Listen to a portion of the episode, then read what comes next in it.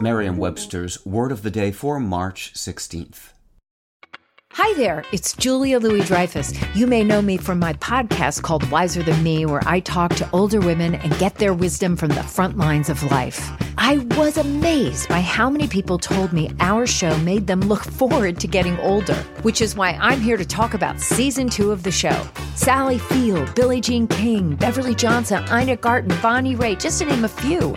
All hail old women. Wiser Than Me season two is out now from Lemonada Media. Today's word is heterodox, spelled H E T E R O D O X. Heterodox is an adjective.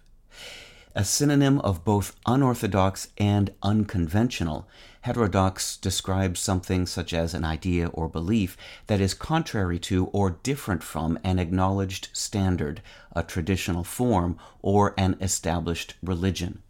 Heterodox can also describe a person or group that holds unorthodox opinions or doctrines. Here's the word used in a sentence from The Atlantic by Nicole Hemmer. Ross Perot's personality was mercurial, his leadership style authoritarian, and his views heterodox. He opposed free trade and abortion restrictions and supported gun regulation and balanced budgets unlocking the key to his appeal, which attracted Republicans and Democrats in roughly equal numbers, would not be easy. Hot take individuals often see other people's ideas as unconventional while regarding their own as common sense. On second thought, this take may be more on the mild side, in other words, closer to orthodox or conventional insight about human nature than to heterodox or unconventional or contrary opinion.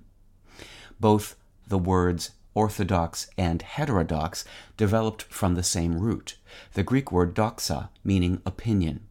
Heterodox combines doxa with heter, a combining form meaning other or different. Orthodox pairs doxa with orth, meaning correct or straight.